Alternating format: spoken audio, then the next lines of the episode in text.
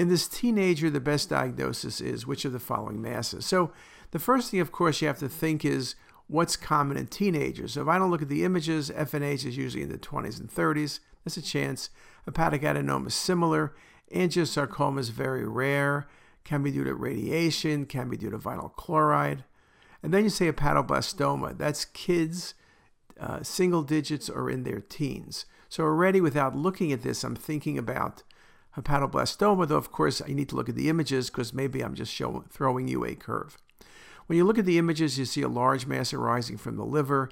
There's central septations. It's pretty well encapsulated.